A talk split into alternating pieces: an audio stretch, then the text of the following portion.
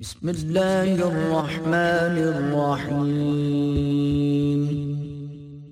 لقد جاءكم رسول من أنفسكم عزيز عليه ما عنتم حريص عليكم بالمؤمنين رؤوف رحيم.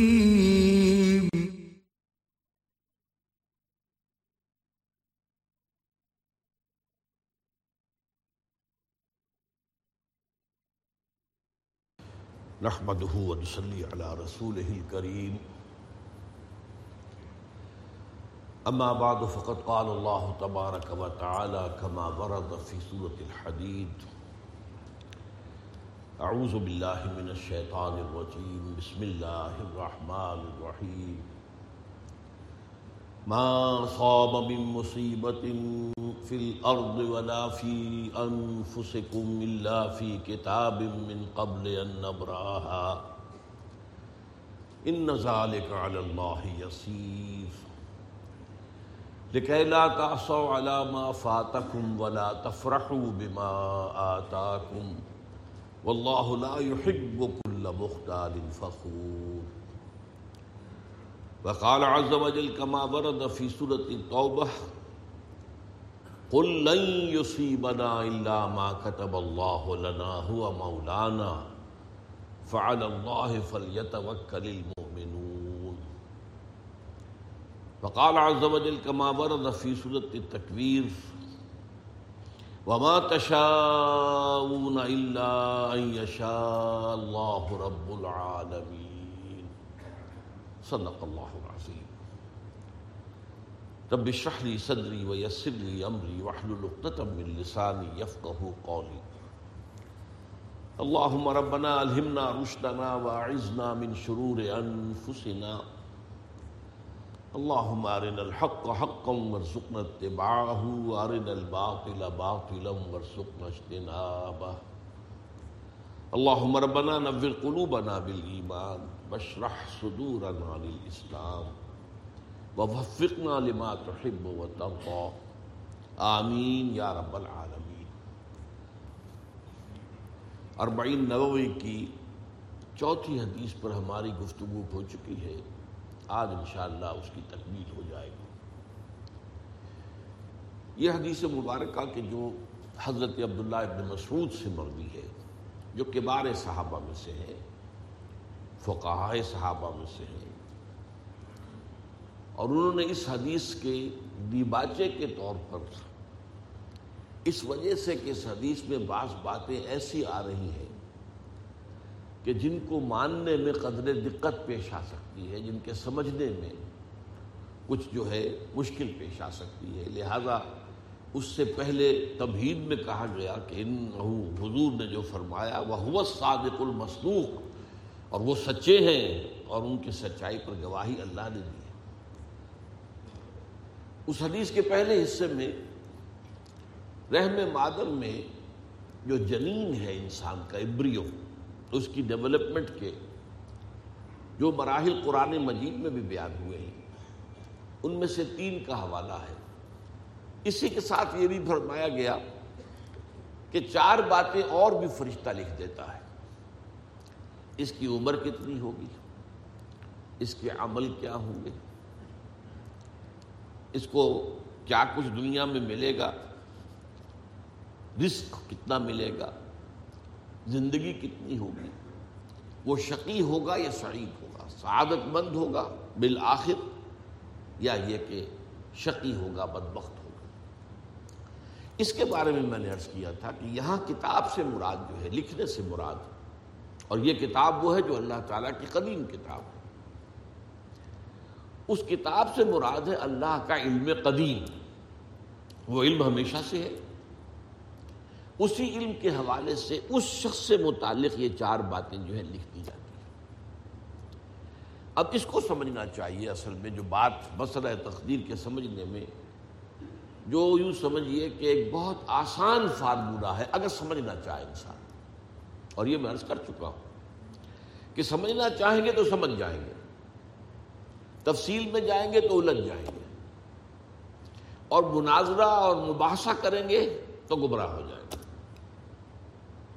چنانچہ اسی پر میں حدیث آپ کو سنا چکا ہوں کہ ایک مرتبہ حضرت ابو حریرہ فرماتے ہیں کہ حضور صلی اللہ علیہ وسلم برآمد ہوئے اپنے حجرے سے اور ہم مسجد کے گوشے میں بیٹھے ہوئے تقدیر کے بارے میں بحث کر رہے تھے۔ تو آپ شدید ناراض ہوئے اور اس قدر آپ کا چہرہ مبارک غصے کی وجہ سے سرخ ہو گیا کہ ایسے محسوس ہوا جیسا آپ کے گالوں میں انار کا رس جو ہے وہ ڈال دیا گیا ہے، وہ اس کے اوپر بہا دیا گیا وہ سرخ قندھاری انار، اس کا تصور کیجیے وہ عام آلات نہیں، جس کے اندر وہ رنگ نہیں ہوتا۔ پھر آپ نے فرمایا غصے سے کیا تمہیں اس بات کا حکم دیا گیا؟ کیا مجھے تمہاری طرف اسی کام کے لیے بھیجا گیا کہ اس مسئلے میں تم بحث کرو؟ عزم تو علیکم عزم تو علیکم، میں تاکید کر رہا ہوں، تاکید کر رہا ہوں۔ اس مسئلے میں بحث سے گریز کرو، بحث مت کرو۔ تو یہ مسئلہ اگرچہ اس اعتبار سے بڑا مشکل ہے۔ اگرچہ سمجھنا چاہیں تو سمجھ سکتے ہیں، لیکن میں ایک اور حدیث بھی آپ کو سنا دوں۔ کہ اس پر ایمان کس قدر لازم ہے؟ یہ ایک تابعی ہے حضرت ابن دلمی، رحمۃ اللہ علیہ۔ وہ فرماتے ہیں طویل حدیث میں اس کا خلاصہ بیان کر رہا ہوں، کہ میرے دل میں تقدیر کے بارے میں کچھ وسوسے پیدا ہوئے۔ تو میں نے جو بھی کبار صحابہ اس وقت زندہ تھے باقاعد حیات تھے، ان سب سے ملاقات کی۔ ابئی ابن کعب رضی اللہ تعالیٰ عنہ، جن کے بارے میں حضور نے فرمایا ہے کہ اقراؤہم ابئی ابن کعب، میرے صحابہ میں قرآن کا سب سے بڑا عالم ابئی ابن کعب ان کے علاوہ عبداللہ ابن مسعود کے پاس بھی میں گیا رضی اللہ تعالیٰ عنہ، جن کی حدیث ہم پڑھ رہے ہیں۔ حضیفہ بن یمان کے پاس میں گیا رضی اللہ تعالیٰ عنہ۔ ان سب نے ایک بات یہ کہی کہ دیکھو، ایک بات تو یہ جان لو کہ اللہ تعالیٰ کی قدرت سب شے پر حاوی ہے۔ اللہ تعالیٰ اگر لو ان اللہ عزب اہل سماوات ہی و اہل ارض ہی عزبہم وہو غیر ظالم اللہ اللہ اگر تمام آسمان والوں کو اور تمام زمان تمام زمین والوں کو عذاب دے تو اسے عذاب دینے کا حق حاصل ہے۔ وہ عذاب دے سکتا ہے بغیر اس کے کہ ہم کہیں کہ وہ ظالم تمام زمین والے اور تمام آسمان والوں میں تو نیکوکار بھی آ گئے۔ یہ اصل میں ایک بڑا اہم مسئلہ ہے کہ جو ہمارے اور معتزلہ کے درمیان مختلف فی ہے۔ معتزلہ ہی کے انداز میں اہل تشیع کا عقیدہ بھی ہے۔ کہ اللہ پر عدل واجب ہے۔ اہل سنت کے نزدیک اللہ پر کوئی شے واجب نہیں۔ اللہ کا اختیار مطلق جو چاہے کرے۔ چنانچہ وہ ظالم کو معاف کر سکتا ہے جب چاہے۔ اور وہ کسی اچھے آدمی کو عذاب دے سکتا ہے جب چاہے۔ یغفر لمن یشاء ویعذب من یشاء۔ واللہ علی کل شیء قدیر۔ یہ سورہ بقرہ کی آخری آیت میں ہے کہ آیات میں سے ہے۔ Last but two last but three آیت میں۔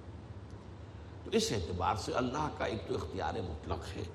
پھر میں زید ابن ثابت کے پاس گیا تو انہوں نے یہی بات مرفوعاً بیان کی کہ میں نے خود حضور سے سنی ہے یہ بات۔ باقی تین صحابہ کے بارے میں تو وہ کہتے ہیں کہ انہوں نے گویا کہ اپنی رائے کا اظہار کیا۔ اور اگر اللہ تعالیٰ چاہے، لو رحمہ ہوں تمام آسمان والوں اور تمام زمین والوں کو بخش دے اور رحم کرے، لکانت رحمت ہو خیر اللہ من اعمالہم۔ تو اس کی رحمت جو ہے وہ یقیناً لوگوں کے اعمال سے بہت بالا ہے، بلند و برتر ہے۔ تو جو چاہے کرے۔ وہ ابو جہل کو بخش دے، کون اعتراض کر سکے؟ گا اور وہ کسی سے بڑے سے بڑے شخص کو جو ہے وہ عذاب دے، کون اعتراض کر سکتا ہے؟ اس اعتبار سے پھر انہوں نے فرمایا، ولو انفقتا مثل احد ذهبا۔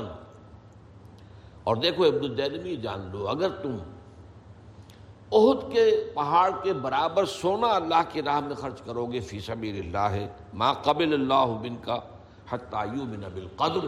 اللہ تعالیٰ اسے تم سے قبول نہیں کرے گا جب تک کہ تم تقدیر پر ایمان نہیں رکھو۔ اور اس کے بعد فرمایا علم جان لو۔ انما اصابہ کا لم یقن یخت آتا جو چیز تم پر واقع ہوتی ہے، کوئی تکلیف آتی ہے، کوئی حادثہ پیش آتا ہے وہ تم سے ٹلنے والا تھا ہی نہیں۔ مطلب یہ کہ تم سوچو کاش میں یوں نہ کرتا، یوں کر دیتا۔ اگر یہ ہو جاتا، وہ ہو جاتا تو میں بچ جاتا۔ نہیں، وہ تو آنے والی بات تھی۔ وہ اللہ کی کتاب، وہ اللہ تعالیٰ کے علم قدیم کے اندر پہلے سے لکھا ہوا تھا تو موجود ہے، تو وہ تو آنی ہی آنی تھی۔ وہ انما اختہ کا لم یقل یوسیبہ کا اور جو چیز کہ تم سے چھوٹ گئی، جاتی رہی، تمہارے ہاتھ سے نکل گئی۔ ممکن ہی نہیں تھا کہ وہ تمہیں ملتی۔ وہ اللہ تعالیٰ کا وہ جو علم قدیم ہے، اس کے اندر تیل سے طے ہے۔ ولو متا علا غیر حاضہ دخل نار اگر دیکھو تم غور سے سن لو، اگر اس عقیدے کے سوا کسی اور پر تمہاری موت واقع ہوئی تو جہنم میں داخل ہو جاؤ۔ تو یہ اس ایمان بالقدر کی اہمیت کا معاملہ اب اس کے لیے جو میں کہہ رہا تھا کہ ایک فارمولہ جو سمجھ میں آ سکتا ہے وہ یہ ہے۔ انگریزی کی جو اصطلاحات کے حوالے سے پہلے میں واضح کروں گا، وہ ذرا زیادہ واضح ہے۔ ایک ہے پری نالج کسی چیز کا علم پہلے سے ہونا۔ ایک ہے پری ڈیسٹینیشن کسی شے کا پہلے سے طے پا جانا۔ ان دونوں میں گڑبڑ کا نہیں کرنا چاہیے۔ اللہ کا علم قدیم، اس کے جبر کو مستلزم نہیں ہے۔ اس کا علم ہے یہ کہ تم یہ کرو گے۔ اس کا مطلب یہ نہیں ہے کہ تم اس کے جبر کے تحت کر رہے ہو۔ اس کی ایک سادہ سی مثال میں دیا کرتا ہوں۔ پھر میں کروں گا، سمجھنا چاہیں تو یہ فارمولہ بہت کافی ہو جائے۔ آپ کسی بچے کے سامنے کوئی کھلونا ڈال دیں۔ آپ کو تقریباً یقین ہے، وہ متوجہ ہوگا، اسے اٹھائے گا۔ ہو سکتا ہے بچہ کسی اور دھن میں ہو اس وقت، ادھر اس کی توجہ کسی اور وہ نہ اٹھائے۔ گا اگر وہ اٹھا لیتا ہے، تو آپ کے مجبور کرنے سے تو اس نے نہیں اٹھایا۔ اس نے تو اٹھایا ہے، اپنے انسٹنگ کے تحت کہہ لیں، اپنے ارادے کے تحت کہہ لیں۔ آپ مجبور تو یہ آپ نے کیا۔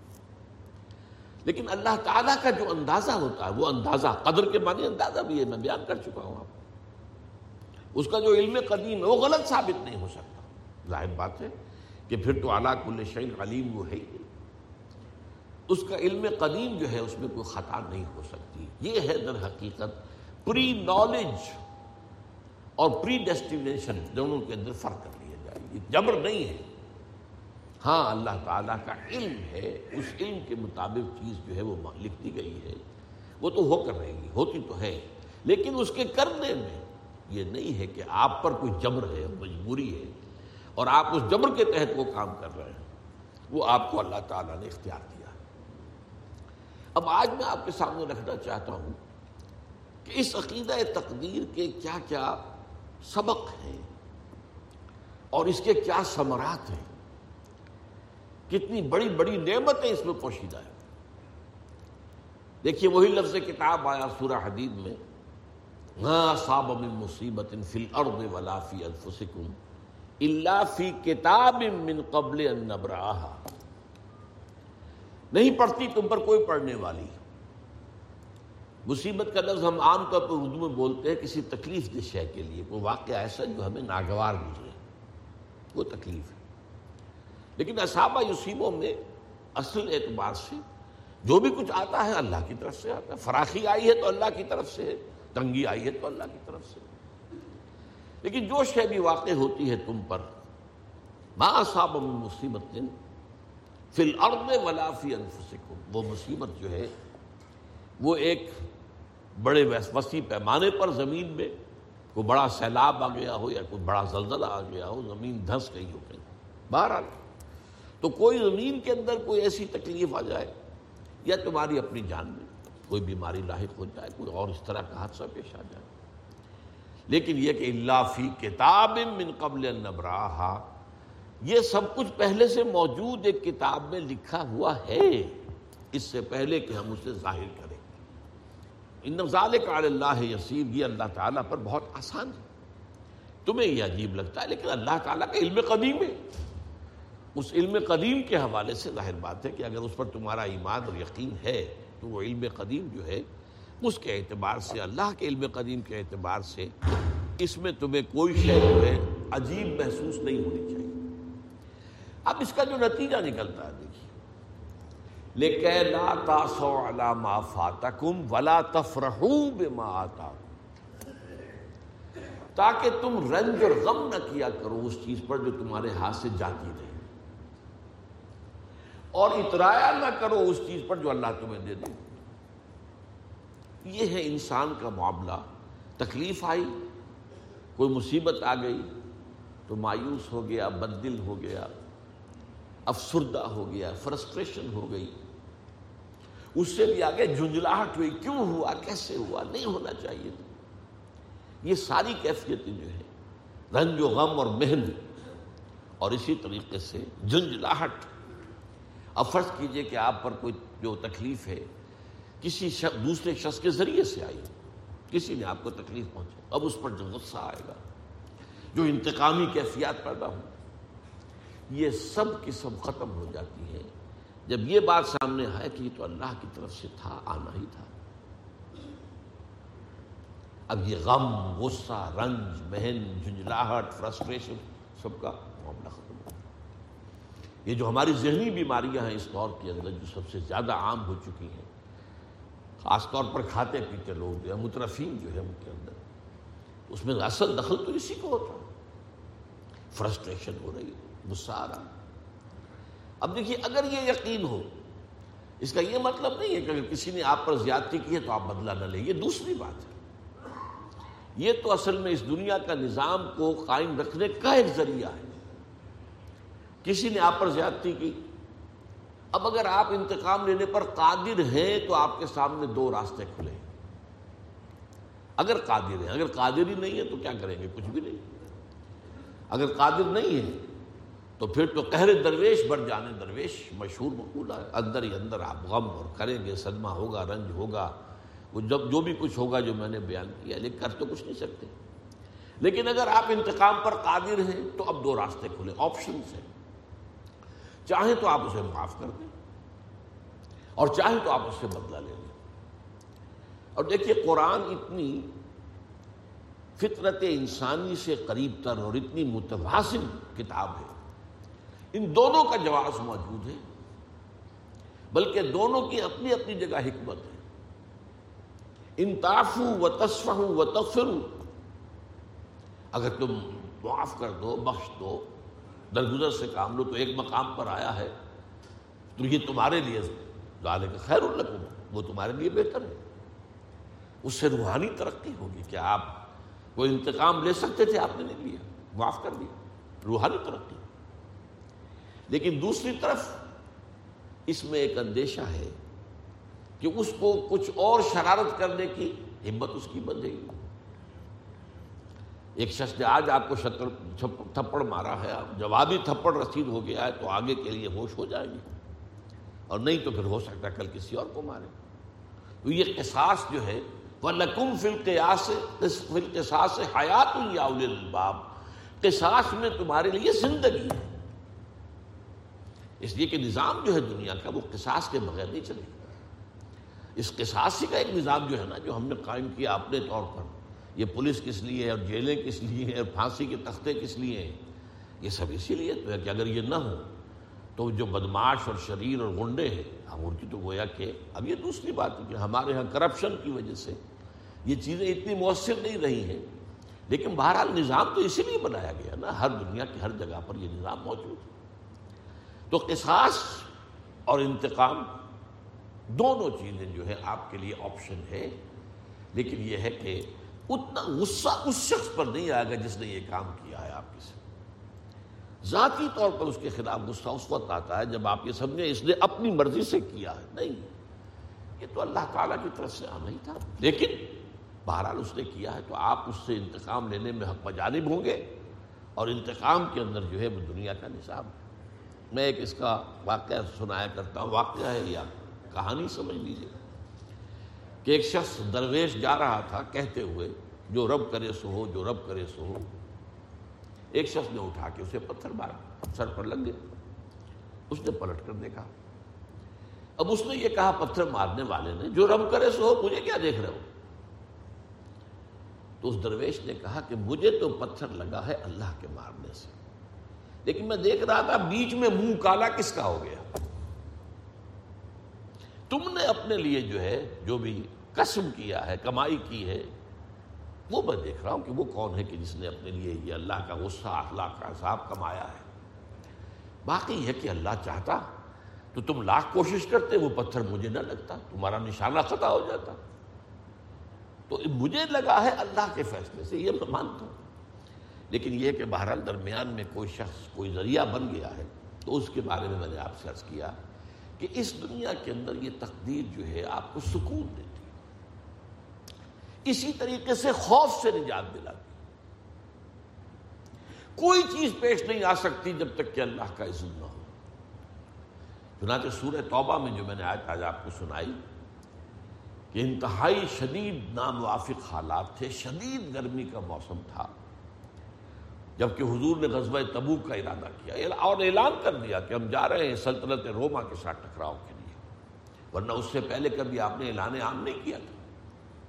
اور نفیر عام کے تمام مسلمان چلے۔ چنانچہ آپ کی حیات دنیاوی کا سب سے بڑا لشکر تیس ہزار کا لشکر تھا کہ جو آپ کے جلو میں تھا۔ صورت کیا تھی؟ کہ قحط کا عالم تھا۔ اب کھجور کی فصل تیار تھی اور اگر سب لوگ چلے جائیں تو اتارے گا کون فصل؟ اور فصل تو خراب ہو جائے گی، درختوں کے اوپر گل سڑ جائے گی۔ ظاہر بات ہے کہ یہ عورتوں کے کرنے کا کام تو نہیں کھجور کے اوپر سے درخت کے اوپر چڑھ کر فصل اتارنا آسان کام تو نہیں۔ ان حالات میں شدید ترین امتحان ہو گیا صحابہ۔ اور منافقین نے یہ کہا ہوش کے ناخن لو، کیا ہو گیا تمہیں؟ اس گرمی میں جا رہے ہو اور ہرقل اعظم، شہنشاہ روپ سے ٹکرانے جا رہے ہو، تمہارا دماغ خراب ہو گیا۔ اس گرمی میں اور قحط کا عالم اور فصل تیار۔ تو اس کا جواب دلوائے، قل اے مسلمانوں، تم ان سے کہو، لن یصیبنا الا ما كتب الله لنا هو مولانا. وعلى الله فليتوكل المؤمنون. کہہ دو، ہم پر کوئی شے واقع نہیں ہو سکتی، مگر وہی جو ہمارے رب نے ہمارے لیے لکھ دی ہے۔ اور وہ ہمارا مولا ہے، وہ ہمارا دوست ہے، وہ ہمارا پشت پناہ ہے، وہ ہمارا ولی ہے۔ وہ جو کرے سر تسلیم خم ہے جو بھی ڈالے یاد گیا ہے نہ شبد نصیب دشمن کے شبد ہلاکت تھے، نہ سر دوستاں، سلامت کے تو خنجر آزمائی۔ اللہ کی طرف سے جو آئے، وہ ہمارے لیے ہم اس کو، وہ خوش آئند ہے چاہے ہمیں ناگوار محسوس ہو وقتی طور پر، جسمانی طور پر، مادی طور پر، تکلیف تو ہو تکلیف، لیکن یہ کہ وہ اللہ تعالیٰ کی طرف سے ہے اور ہمارے لیے قابل قبول ہے۔ اسی کا نام ہے تسلیم و رضا۔ اللہ کی تقدیر پر راضی رہے کوئی شکوا نہ اللہ سے بھی کوئی شکوا نہیں۔ اور کسی اور سے بھی شکوا نہیں۔ نہ گلا ہے دوستوں سے، نہ شکایت زمانہ۔ ہاں جو کچھ آ رہا ہے، وہ ہمارے رب کی طرف سے، البتہ جو بھی بیچ میں کوئی ذریعہ بن گیا ہے، اس نے اپنے لیے جو بھی کمائی کرنی تھی، کر لی۔ البتہ ہم اگر اس پر انتقام پر قادر ہوں تو وہ بھی لے سکتے ہیں، معاف کرنے پر قادر ہیں معاف کر سکتے یہ کیفیت جو ہے لا تاسو ما فاتکم ولا تفرحوا بما آتاکم۔ نہ تو تم رنج اور غم کا مجسمہ بن جاؤ، اس پر مصیبتوں پر جو تم پر آئی۔ اور نہیں اترایا کرو ان چیزوں پر، ان نعمتوں پر جو اللہ تمہیں دے دے۔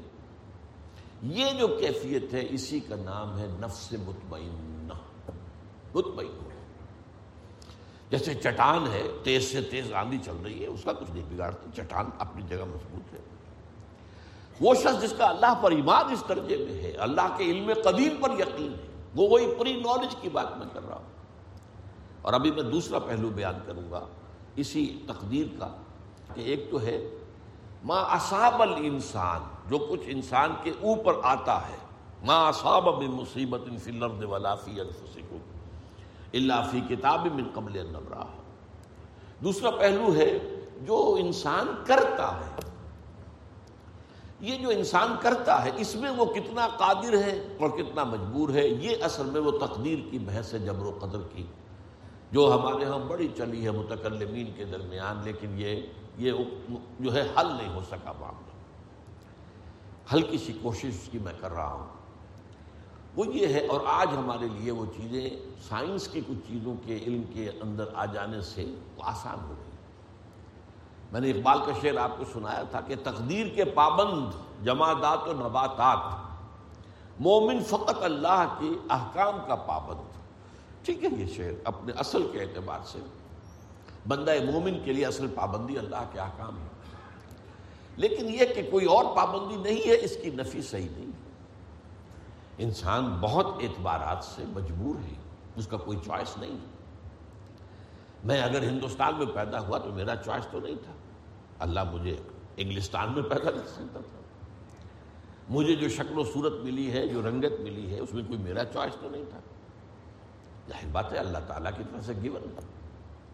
تو اس معاملے میں جس کو آج جینس کہتے ہیں، جینیٹکس کا علم بہت بہت آگے جا رہا ہے اور جینیٹک انجینئرنگ جو ہے، آپ کو معلوم ہے کہ وہ اپنی انتہاؤں کو چھو رہی ہے۔ تو جو جینس کے اندر ہے، ظاہر بات ہے کہ وہ گیون ہے میرے لیے، میں اس سے باہر تو نہیں نکل سکتا۔ One can not out grow his skin جیسے ہم کہتے ہیں کہ آپ اپنی کھلڑی سے باہر تو نہیں آ سکتے۔ فربا ہو جائیں، ہوتے چلے جائیں تو کھال بھی پھیلتی چلی جائے گی۔ آپ کھال سے باہر تو نہیں نکلیں گے۔ تو یہ جینس اور نمبر دو، بالکل زندگی کے ابتدائی دور میں، ماں کی گود میں اور گھر کے ابتدائی ماحول میں جو اثرات مترتب ہوتے ہیں نفسیاتی طور پر، یہ مستقل ہوتے ہیں۔ ان دونوں کو ضرب دے دیجیے تو جینیٹک جو بھی آپ کی وراثت اور جو ماحول کے اثرات ہیں، اس سے ایک شاکلہ وجود میں آتا ہے۔ یہ لفظ میں نے پچھلی مرتبہ بھی آپ کو سمجھایا تھا۔ شکل دینے والی شے، شاکلہ۔ اور یہ ہمارے مستری لوگ استعمال کرتے ہیں، اس کو پیٹرن آپ کو کوئی دھات، ڈھال کر کوئی شے بنانی ہے، پہلے اس کا سانچا بنائیں گے۔ سانچے سے اندر سے دھات جو ہے ادھر ادھر تو نہیں جائے گی اس سانچے کے مطابق ڈھل جائے گی۔ یہ شاکلہ ہمارے مستری کہتے ہیں پاٹن پاٹن بناؤ پہلے۔ وہ اصل میں پیٹرن جو انگریزی کا لفظ ہے اس کی اس کی جو ہے وہ بگڑی ہوئی شکل۔ لیکن اس شاکلہ کا مطلب ہمارے جدید جو ہیں ماہرین نفسیات، ان میں سے میکڈوگل کو بہت بڑا دھوکہ لگا ہے۔ وہ کہتا ہے انسانی شخصیت پوری کی پوری صرف اسی پر مبنی ہے۔ نو فری چوائس یہ دکھا ہوا ہے کہ میں یہ خود کر رہا ہوں۔ کہاں کر رہا تمہارے جینس میں تھا، اس لیے کر رہے تمہاری ابتدائی تعلیم اور تربیت کے اندر تھا، اس لیے کر رہے تم سمجھ رہے ہو، میں کر رہا ہوں۔ لیکن قرآن اس کی نفی کرتا ہے۔ اس پیٹرن کے ہوتے ہوئے بھی اس کے اندر انسان کو ایک اختیار ملتا ہے۔ اما شاکرم و اما کفورا۔ یہ چانس تمہارا ہے، اس کے اندر رہتے اگرچہ اس سے باہر نہیں نکل سکتے، لیکن اس کے اندر رہتے ہوئے مجبور بحث نہیں ہو۔ اس جو اندر ہمارے شاکلہ کے اندر رہتے ہوئے جو ہمارا چانس ہے اسے قرآن وسعہ کہتا ہے۔ وسعہ۔ لا یکلف اللہ نفسا الا وسعہ۔ کتنی مرتبہ یہ بات آئی ہے قرآن مجید۔ اب وسع کس کی کتنی ہے؟ کس کا شاکلہ کیسا ہے؟ کس کو جینس کیسے ملے تھے؟ کس کے ماحول جو ہے کچھ کیسا میسر آیا تھا؟ یہ ساری چیزیں اللہ کے علم میں ہے اس کے حساب سے اللہ تعالیٰ محاسبہ کرے گا۔ یہ اندھے کی لاٹھی نہیں ہوگی کہ بس ایک پیمانے کے اوپر سب کچھ جانچے۔ نہیں۔ ایک شخص میں قدرت زیادہ تھی، اس نے کم کیا، وہ فیل ہو جائے گا۔ ایک شخص میں قدرت بہت کم تھی، اس نے کچھ کر دیا۔ اس پہلے سے کم کیا وہ کامیاب ہو جائے۔ قدرت ہی کم تھی۔ اس کے شاکلہ میں، اس کے، اس معاملے کے اندر اس سے زیادہ کی وسعت تھی ہی نہیں۔ اس وسعت کے اندر جو کچھ اس نے کیا، پورا اتر گیا، وہ کامیاب ہو جائے گا۔ لہذا یہ جو قرآن مجید میں میزان عمل کا معاملہ ہے، اس میں آپ نے نوٹ کیا گیا ہو کہ دو پرڑوں کا ذکر نہیں ہے۔ اما من خفت موازین ہو وہ اما من سکولت موازین ہو دو الفاظ آتے یہ حضرت ایک ہی، یوں سمجھیے، جیسے کہ ایک ایک وہ ہوتی ہے، ترازو جو ہے اسپرنگ اسپرنگ بیلنس۔ اس میں دو پلڑے تو نہیں ہوتے اس میں آپ نے نیچے کوئی لٹکا دی؟ معلوم ہوا یہ اتنا بدن ہے، یہ اتنا بدن ہے، یہ اتنا بدن ہے۔ تو وہاں کیا ہوگا؟ اس کے شاکلہ کے اعتبار سے اس کا عمل کم رہ گیا۔ اما خفت موازی اور اس کے شاکلہ کے اعتبار سے اس نے تقاضا پورا کر دیا۔ تو اما من سکولت موازی اس کے حوالے سے اللہ تعالیٰ کے ہاں لا یکلف اللہ نفس اللہ وسعها اللہ تعالیٰ کسی بھی ذی نفس کو جو اس کا جو محاسبہ کرے گا، مکلف نہیں ٹھہرائے گا، مگر اس کے وسع کے مطابق۔ اب یہ جو تقدیر کا معاملہ ہے، جیسا کہ میں نے عرض کیا، اس میں خوف ختم ہو گیا۔ کیا کرے گا کوئی؟ میرا کچھ نہیں بگاڑ سکتا، سوائے اس کے کہ جو اللہ تعالیٰ کے علم ہے اور جو اللہ کے علم میں وہ ٹل نہیں سکتا۔ اور اللہ میرا مالک، آقا، دوست اللہ میری مسلحتوں سے مجھ سے زیادہ واقف ہے۔ میں تو اپنی، جس کو ہم شارٹ سائٹڈنس کہتے ہیں، اپنی نگاہ کی محدودیت کی وجہ سے کسی چیز کو اچھا سمجھ لیتا ہوں، کسی چیز کو برا سمجھ لیتا ہوں۔ حالانکہ اصل کے اعتبار سے وہ جو اچھی سمجھ رہا ہوں، وہ میرے لیے بری ہے۔ اور جسے میں برا سمجھ رہا ہوں، وہ میرے لیے اچھی ہے۔ آسان تو ہبو شعین وہ شر القو آسان تک رہوں شعین وہ خیر ہو سکتا ہے کہ تم کسی چیز کو پسند کرو، حالانکہ وہ تمہارے لیے بہتر نہ ہو، شر ہو۔ اور ہو سکتا ہے تم کسی چیز کو اپنے لیے جو ہے نقصان دہ سمجھو اور بری سمجھو، حالانکہ اسی میں تمہارا خیر ہو۔ اللہ عالم و انت اللہ تعالمون اللہ جانتا ہے، تم نہیں جانتے۔ اب یہ وہ چیز ہے جس سے ایک تو یہ کہ خوف ختم، ایک توکل پیدا ہوتا۔ میں کر بھی کچھ نہیں سکتا۔ یہاں لفظ آئے گا اذن کا، جب تک کہ اللہ کا اذن نہ اور اللہ کا یہ اذن جو ہے وہ اس کے قدیم علم کی بنیاد کے اوپر ہے۔ اگرچہ ظاہر بات ہے مجھے چوائس تو دیا ہے۔ اور اپنے چوائس کے اعتبار سے میں یا مورد الزام ہوں گا اور یا مجھے بدلا اور ثواب ملے گا۔ اما شاکرم و اما کفورا۔ شکر کی نوش اختیار کروں گا تو اللہ تعالیٰ کی طرف سے اجر و ثواب ملے گا۔ کفر اور کفران نعمت کا رویہ اختیار کروں گا، تو اللہ تعالیٰ کی طرف سے سزا ملے گی۔ لیکن ظاہر بات ہے، ایک جگہ فرمایا، ان رب، ان ربی بما تعبلون محیط۔ یہ اللہ تعالیٰ کی صفت قدرت کا معاملہ۔ اللہ اللہ کل شعین قدیر ہے اللہ۔ تو جیسا کہ میں نے رس کیا، اس کی قدرت و اختیار کا ایک پہلو وہ تھا، جس کو چاہے عذاب دے، جس کو چاہے معاف کر دے۔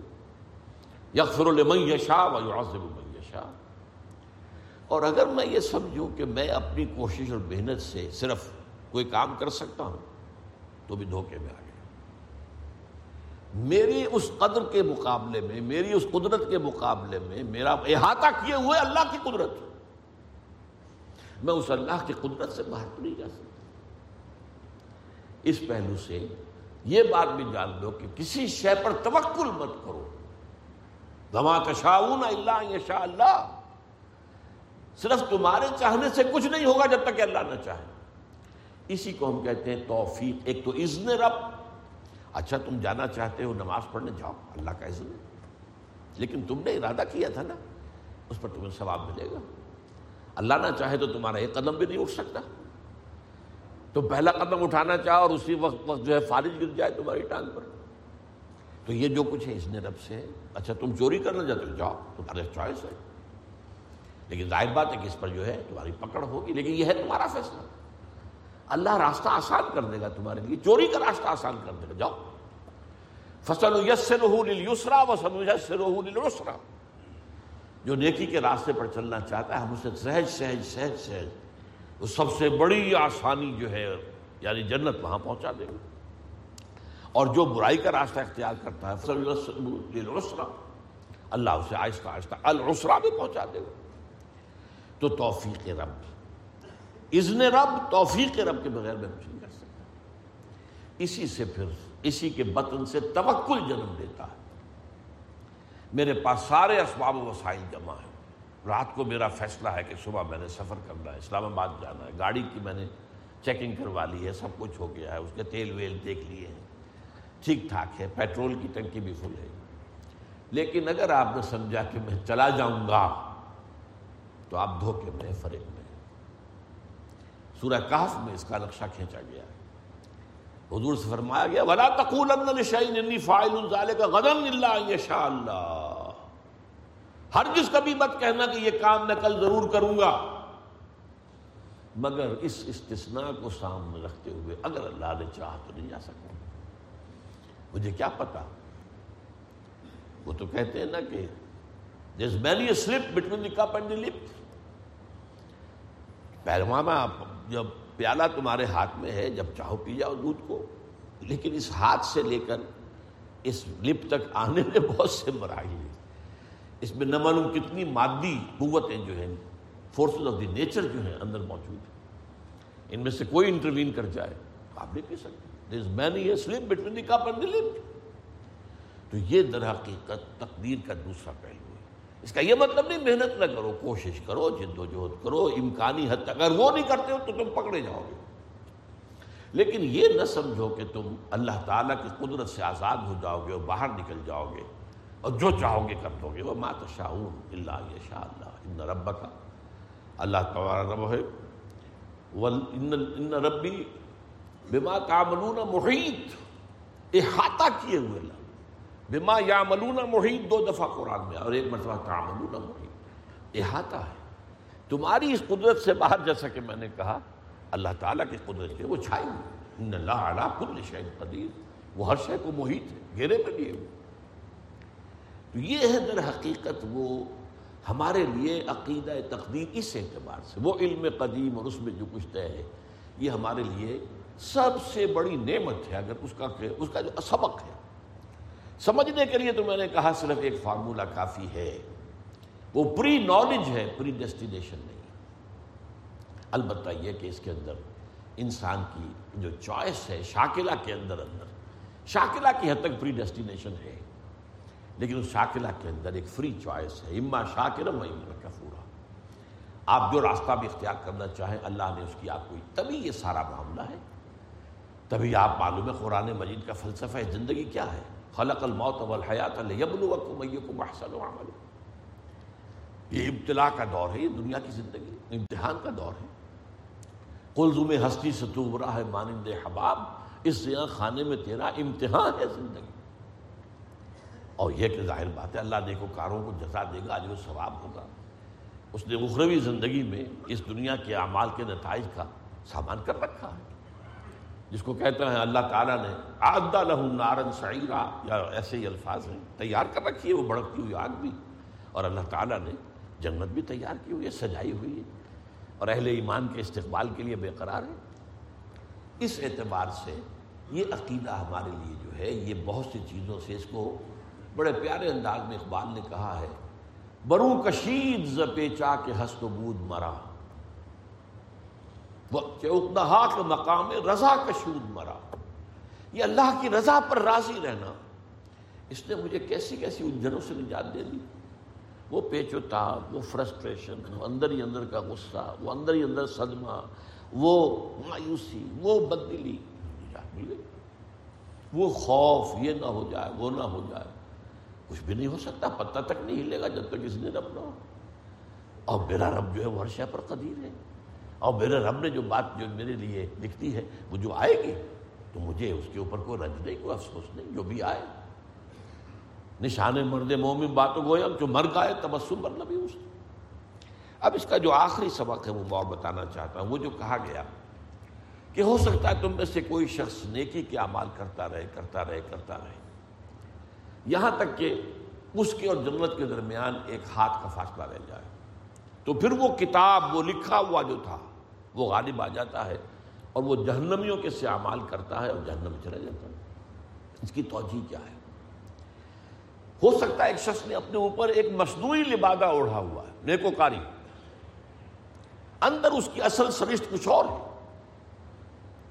وہ کا قول فی الحیات دنیا بہت سے لوگ ہیں، ان کی باتیں تمہیں بڑی اچھی لگتی بڑی چکنی چپڑی باتیں کرتے ہیں یا بڑے اچھے کرتے ہیں، لیکن ان کا اندر کا کردار جو وہ اللہ کو معلوم۔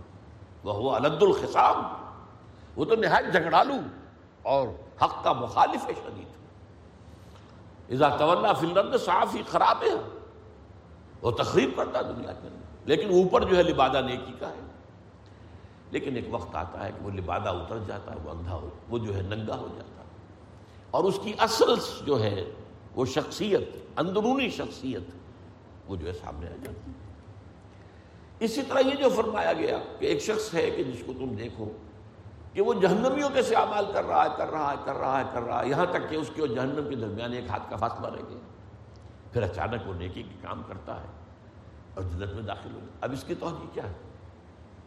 ایک شخص ہے، دیکھیے، اپنے شاکلہ کے اندر جد و جہد کر رہا ہے، نیکی کی، اپنی سسائی کر رہا ہے۔ کامیابی نہیں ہو رہی ابھی۔ جد و جہد کے اندر۔ ابھی وہ کامیاب نہیں ہو پا رہا، لیکن یہ اور اس ظاہر بات دیکھنے والوں کو تو یہی نظر آئے گا، یہ جہنمیوں کے شامال کر رہا۔ جب تک کہ اس کی اندر کی شخصیت کے اندر حق کا غلبہ نہ ہو جائے، نیکی کا غلبہ نہ ہو جائے۔ تو یہ جد و جہد جو ہے، اندرونی کشمکش جو ہے ہمارے اندر بھی ہوتی ہے۔ ہر شخص کے اندر آپ کو معلوم ہے، اس کا قلب بھی ہے، اس کی روح بھی ہے، اس کا ضمیر بھی ہے کانشنس بھی ہے۔ اور اس کا نفس امارہ بھی ہے، اڈ بھی ہے لبیڈو بھی ہے۔ اور حیوانی جو ہے انسٹنگس بھی، ان میں کشمکش تو جاری رہتی ہے۔ تو ایک شخص جو ہے اس کشمکش میں ہے، لیکن ایک وقت میں آ کر موت سے کچھ پہلے وہ کامیاب ہو جاتا ہے اپنی اس کشمکش کے اندر، اور وہ ٹھیک راستے پر آ جاتا ہے۔ تو یہ جو ہے، خواتین کا جو ہے معاملہ جو ہے، وہ تو ہوتا ہے۔ پھر جو اعمال جس پر کہ خاتمہ ہوگا، فیصلہ اس کے اعتبار سے ہوگا۔ اس میں ایک اور مسئلہ بھی ہے۔ چنانچہ وہ حدیث موجود ہے ان ابی خزانتا ان ابی ہے۔ قال قل تو یا رسول اللہ ہے ارائیتا رقن نسترقیہا و دوا ان نتداوا بہا و تقات نتقیہا حل ترد من قدر اللہ شیئن؟ اے اللہ کے نبی صلی اللہ علیہ وسلم، یہ بتائیے کہ ہم کوئی بیماری پر جھاڑ پھونک کراتے ہیں، اس وقت تک شاید اس کی ممانعت نہ ہوئی ہو۔ یا کوئی دوا کرتے ہیں؟ یا یہ کہ ہم کسی شے کے شر سے بچنے کی کوشش کرتے ہیں؟ تو کیا اس سے اللہ کی تقدیر میں کوئی فرق واقع ہو جائے گا؟ اب دیکھیے جواب۔ کالا ہی من قدر اللہ۔ یہ ساری چیزیں بھی اللہ کی اس قدر میں شامل ہیں۔ وہ اللہ کے علم میں ہے کہ یہ شخص جو ہے بیمار ہوگا تو پھر یہ علاج کرے گا اور شفا ہوگی، یہ اللہ کے لیے تو تم اللہ کے اس علم کے، اس کتاب جو ہے قدیم علم اس سے باہر نہیں نکل سکتے یہ سب بھی اس تقدیر کا حصہ ہے۔ اقول قولی حاضر وستغفر اللہ علی ولکم ولسائر المسلمین والمسلمات۔